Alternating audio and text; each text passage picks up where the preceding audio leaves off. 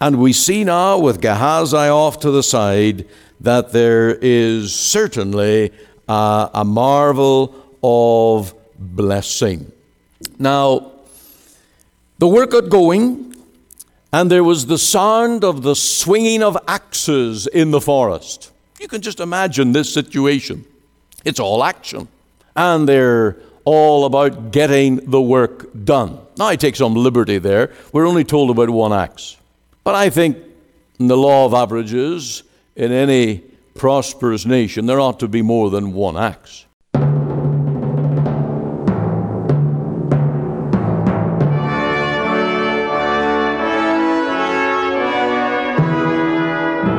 Welcome to Let the Bible Speak. This is Ian Goligher. Thank you for being a part of our program from the Free Presbyterian Church here in Cloverdale. And today we are looking at when you lose your cutting edge. 2 Kings chapter 6. We'll also have a little excerpt today on righteousness exalteth the nation, and I'll be looking at the madness of marijuana. Oh boy, what we're headed for in this country. But firstly, our message on when life loses its cutting edge. In these seven verses, we have the scene of a, an Old Testament seminary. It's the school of the prophets, and it is somewhere in the area of Gilgal, somewhere in the area of Jordan, down on that, uh, on that riverside, that fertile valley. If you look at it on the map, that you will see that there was greenery there and we will learn from this passage that there were trees and forestation to some degree. Now, this seminary needed room to grow. And it's always a good thing whenever seminaries need room to grow, there's not enough space. And they decided that they were going to move out and build anew. And so this is certainly very encouraging. I'd ask you to pray for our seminary uh, that this would be their problem, that they would need more room, and that there would be such an increase that they would need to move out. Also, these young prophets were willing to build for themselves. They were by no, mo- no means monks who expected it all to be done for them. They were willing to get their shoulder to the very work. And they were very content with a very simple structure. Uh, they were to each take a beam, a plank, carry it along, get it into place, and see that structure grow. And they were willing to go down to the woods and to take their axe or axes. There's only one that is mentioned right here, so I'm not sure if every man had an axe or just one uh, young prophet had an axe. But they were willing to go and cut down trees for themselves. You couldn't just phone up uh, Home Depot and ask for a delivery of lumber or pick it up yourself, uh, all sawed into beautiful shape and ready to put together. They had to go and cut down the tree, get them into plank shape, and, and uh, cut them all to size. So you can imagine the labor that was involved for these, what were supposed to be theology students now, if you ever shake the hand of a theology student, it's usually white and soft. But these fellows, they were willing to work. And they had no power drills, they had no power machines, they were doing it all manually. What else I notice here is that they invited Elisha to come and join them in the work. Now, it's always good when you get that rapport between the old guy and the young guys that they are willing to have him along and perhaps some of his supervision and maybe a little bit of his muscle power if he's able. And so there was a good rapport between Elisha and these young prophets, and they invited him along to go down with them to the woods and to see this construction of their new school. They certainly wanted Elisha's blessing. They knew that this man had something from God. They knew that this man was really the key to the future. And if they had Elisha's blessing, they would certainly have God's blessing.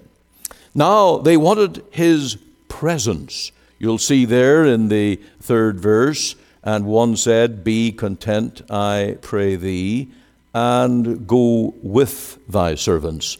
And he answered, I will go. So there is a good rapport, there is a good response, and they have the blessing, they have the presence of this mighty man of God, this man Elisha. Now, this is a very good commendation for Elisha as well. He didn't say, Oh no, I'm past that. It's up to you, young guys, to go down there and do the work all by yourself. You'll see the interest that he had in the future of this young seminary and these young men, and he wanted to be their encourager. He wanted to be in the midst of the work. And that's, that's the heart of encouraging.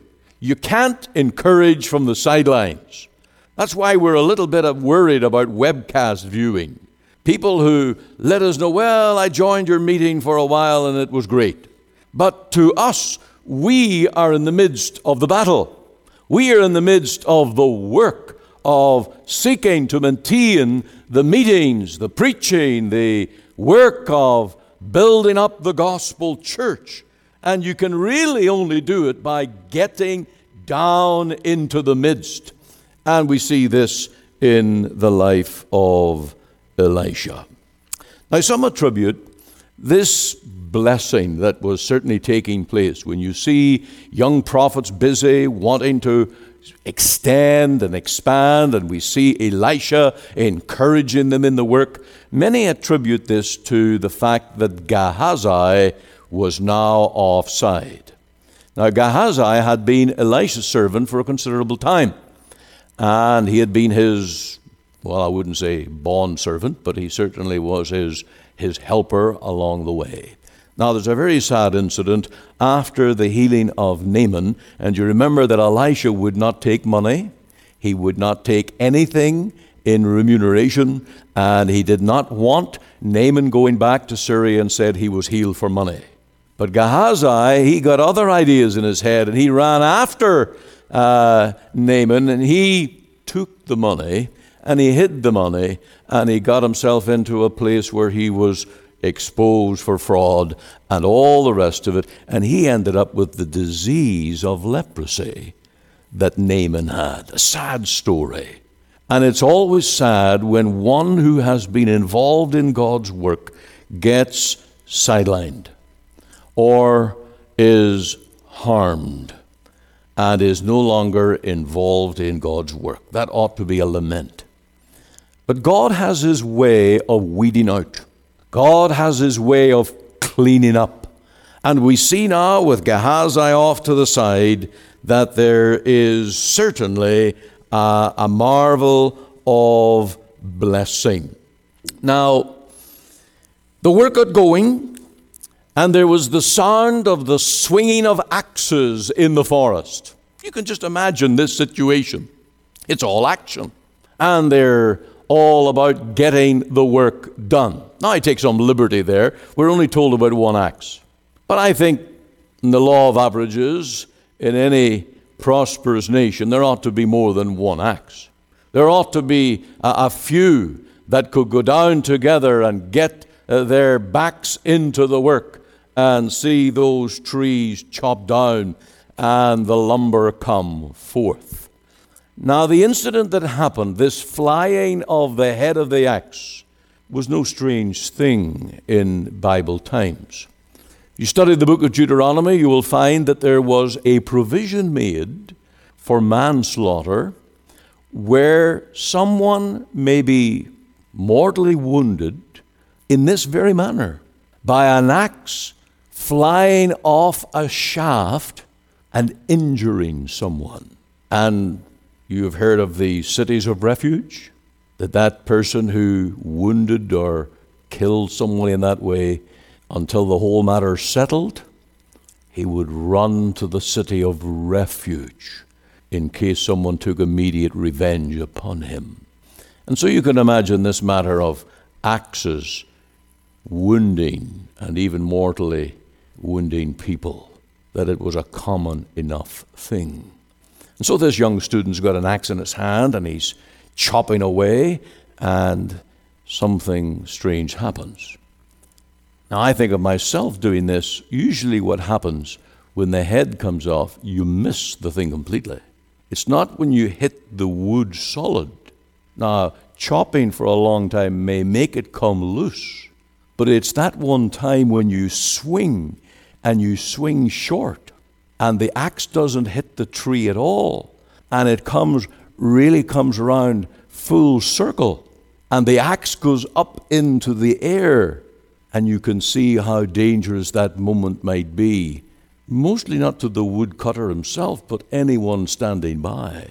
And in this case the axe head went up in the air landed in the water and sank you can just see the bubbles right there in the water.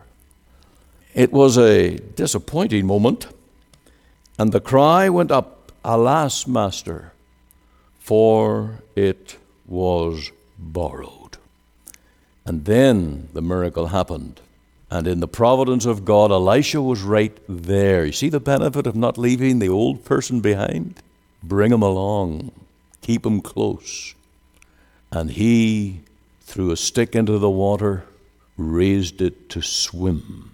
Now, modernists would say he hooked it with the stick. That's not what the Bible says.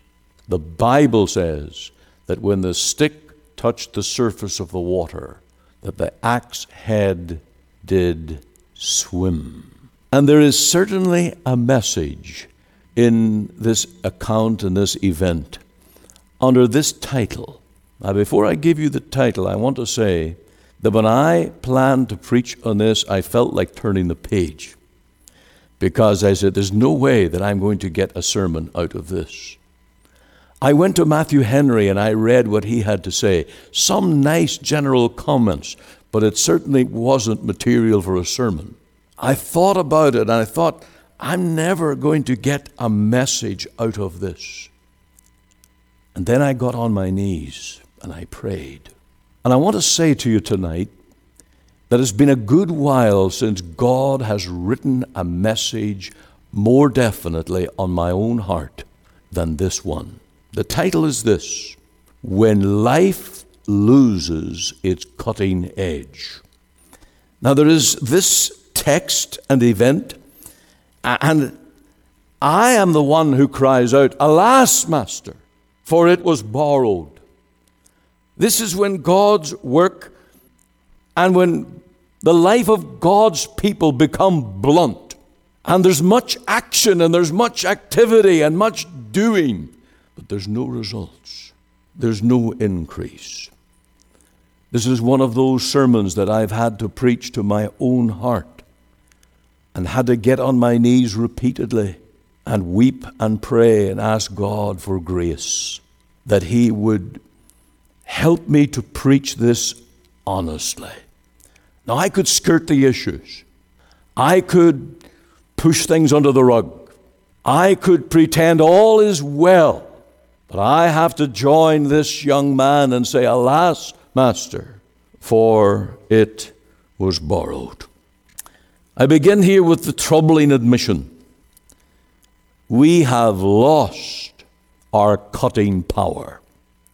We're like that lumberjack, novice as he might be, uh, mediocre at his work as he may be. But in the midst of his chopping, in the midst of his working, somehow he has lost the cutting edge. It's gone. And we'll see in a minute he can't get it back himself. We expend a lot of labor, and we do, I think, everything we possibly can in this church to proclaim the gospel and expand the kingdom of God, but we have lost. This is a, a humbling, troubling admission. We have lost our cutting edge. What is the evidence when you lose your cutting edge? When no souls are being saved? When there are no converts in the church? When you preach a full year or more and you cannot put your finger on one person who has been transformed by the power of the gospel. When there are few answers to prayer, I won't be so black as to say there are no answers to prayer, But when there are few answers to prayer, we pray and pray and pray, and where are the answers? When there are no additions to the church, it seems that we add a few and lose a few, and add a few and lose a few, and add a few and lose a few, and that's the story of the church year in and year out. No encouragements from the Lord. Now, I'm not blaming God and I'm not turning my back on God. I'm not saying that God is not good and gracious and merciful. We wouldn't be here tonight if God was not good to us and blessing in many, many ways. But I've been reading in the book of Second Chronicles, and I've been reading a number of the kings, and you know how one king there was days of power, victory, blessing, then the next king defeat, and usually there's some reason. In Second Chronicles 12, 12, we read about Rehoboam, that when he humbled himself and sought the Lord, things went well. Things went well. Can we honestly say tonight as a church that things are going well? Are we the church that we ought to be for God? Are we seeing men and women blessed and helped and increased in God? I think that we have more defeats than we have victories. We have to confess that our power was never our own. Alas, for it was borrowed. This axe head never belonged to this student prophet. He borrowed it. He had it for a short while, and he's lost it. And that's our admission. Whatever God gave us at any time in our Christian life and walk and service, it was God that gave it. But alas, Master, it's lost. The power of the Spirit of God upon the Christian and upon the church and upon the preacher is all given. It's given. It's not our own, it's God's gift, it's God's grace. And God never gives up control of it. And we have none of His power in our own right. We also have to confess that we cannot get the axe head back ourselves. That surely describes us. This man did not try to reach the axe head. I don't know the depth of the water. I don't know if it was fast running water. I don't know all those circumstances, but it appears that he just saw the place where it dived in, and that was it up. He could not get it back himself. We've got to realize tonight, as Christians and servants and Bible believers and disciples of Christ, that things are not in our control. We cannot manipulate the Holy Ghost. The power and the blessing of the Spirit of God is not in our hands. It is God's grace that is granted and is given. And all our administration and all our catechisms and all our BCOs and all our presbytery meetings and all our organization and all our endeavors of human activity cannot produce the power and anointing of the Spirit of God. It is God given, and we can't get it back by human means. That's a very troubling admission, and it drives us to complete dependence and complete submission to what God is pleased to do. But tonight we need to make this troubling admission and we need to be awakened to the reality that we have lost the power of God. I don't want to be guilty tonight of overanalyzing. I don't want to say, well, it's because of this and it's because of that and it's because of whatever. But it ought to be our admission tonight we greatly need in Christ's church the power of God.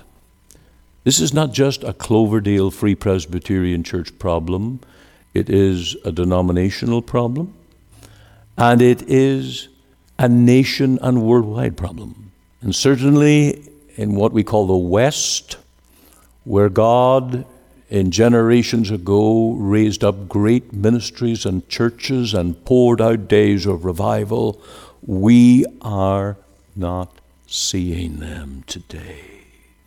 And we've got to cry to the Lord, starting with an admission, because it's all about the lack of spiritual power. It's not, well, if we were Baptists, it would be better. If we were Congregationalists, it would be better if we had some other form of government or some other way of worship, it would be better. The reality is we have lost the cutting edge, and we must start with that admission.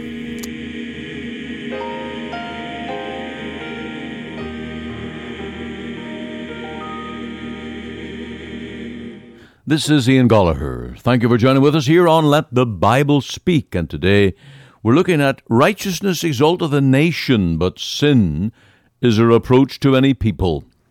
And we need the warning that marijuana is coming. If you have not already smelled it in your neighborhood, soon, in a few months' time, parents will have lost one big reason to direct their children away from marijuana because it will become legal. Canada is opening up the marijuana market and will lift its ban on the use of what has been known as weed. I have to ask what our government is already smoking, for they must be out of their minds. A little research will show that marijuana is no joke. Doesn't the government know already what is established by science? Here are some of the adverse consequences of marijuana use taken from a drug abuse government in the U.S. Acute, persistent, during intoxication, impaired short term memory, impaired attention, judgment, and other cognitive functions, impaired coordination and balance, increased heart rate, anxiety, paranoia, psychosis, although they claim that is uncommon. Persistent, lasting longer than intoxication, but may not be permanent. That impaired learning and coordination, sleep problems.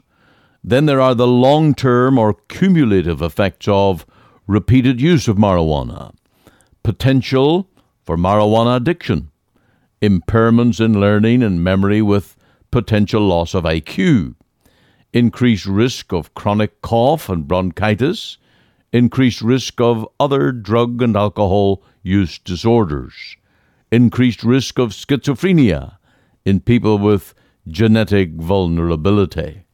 And then they also have loss of IQ among individuals with persistent marijuana use who began using heavily during adolescence.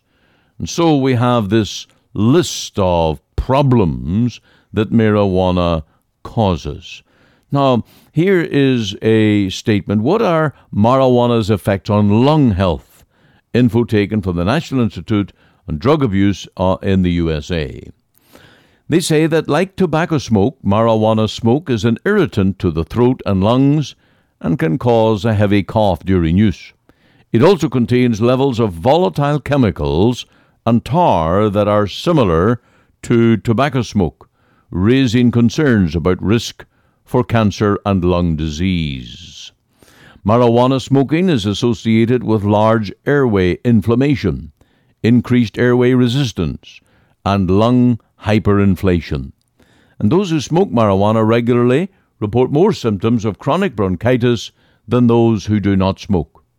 One study found that people who frequently smoke marijuana had more outpatient medical visits for respiratory problems than those who do not smoke. And the list goes on and on. I want to read to you a director's letter on the site for National Institute on Drug Abuse in the United States. Changes in marijuana policies across states legalizing marijuana for medical and or recreational use suggest that marijuana is gaining greater acceptance in our society. Thus, it is particularly important for people to understand what is known about both the adverse health effects and the potential therapeutic benefits linked to marijuana. Because marijuana impairs short term memory and judgment and distorts perception, it can impair performance in school or at work and make it dangerous to drive. It also affects brain systems that are still maturing through young adulthood. So, regular use by teens may have negative and long lasting effects on their cognitive development, putting them at a competitive disadvantage and possibly interfering with their well being in other ways. Also, contrary to popular opinion, marijuana can be addictive, and its use during adolescence may make other forms of problem use or addiction more likely. Whether smoking or otherwise consuming marijuana has therapeutic benefits that outweigh its health risks is still an open question. And this is signed by Nora D. Volkow, MD, Director, National Institute on Drug Abuse, USA. And so I have asked Have Canadians lost their minds to allow and legalize marijuana from coast to coast, knowing the harm and knowing the societal danger this will have? Our government, led by our Prime Minister Justin Trudeau, is acting like a Pied Piper leading the citizens of our country to ruin. What a disaster this is going to bring. It will bring a tsunami of problems on the roads, domestic life, on the job, and throughout society. We are headed for a downgrade disaster. Surely we need to cry out to God to deliver people from this this awful temptation and destruction, especially for young people, because the science is clear that the THC compound in marijuana will destroy developing uh, minds so that they will not reach their potential and they will be damaged for life. This is irreversible damage. This is a disaster for our country and it's a disaster for the rising generation in this, this nation that will reap the harvest of this evil. Let us cry to God for mercy for the rising generation, and let us plead the truth that righteousness exalteth a nation, but sin is a reproach of any people. May the Lord be gracious and turn this nation again to righteousness. You are listening to Let the Bible Speak, the radio broadcast of the Free Presbyterian Church in Canada. This is Pastor Ian Goligher. If you missed part of today's program or would like to hear it again, you can find it archived by program date on our website. Just go to www.ltbs.ca, CA for Canada. There you can read my blog, find my Bible study notes, audio and video sermons, as well as helpful articles. Or you can go to our podcast on iTunes. We're on the air Sundays at 9:30 a.m. for our full church broadcast and Monday to Friday 5 a.m.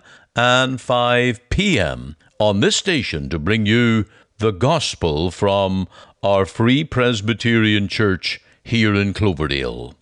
We also invite you to our church services on Sundays 10:30 and 6 p.m. Through our website you can listen and view to our online services at 10:30 and 6 p.m. Make it your Sunday worship.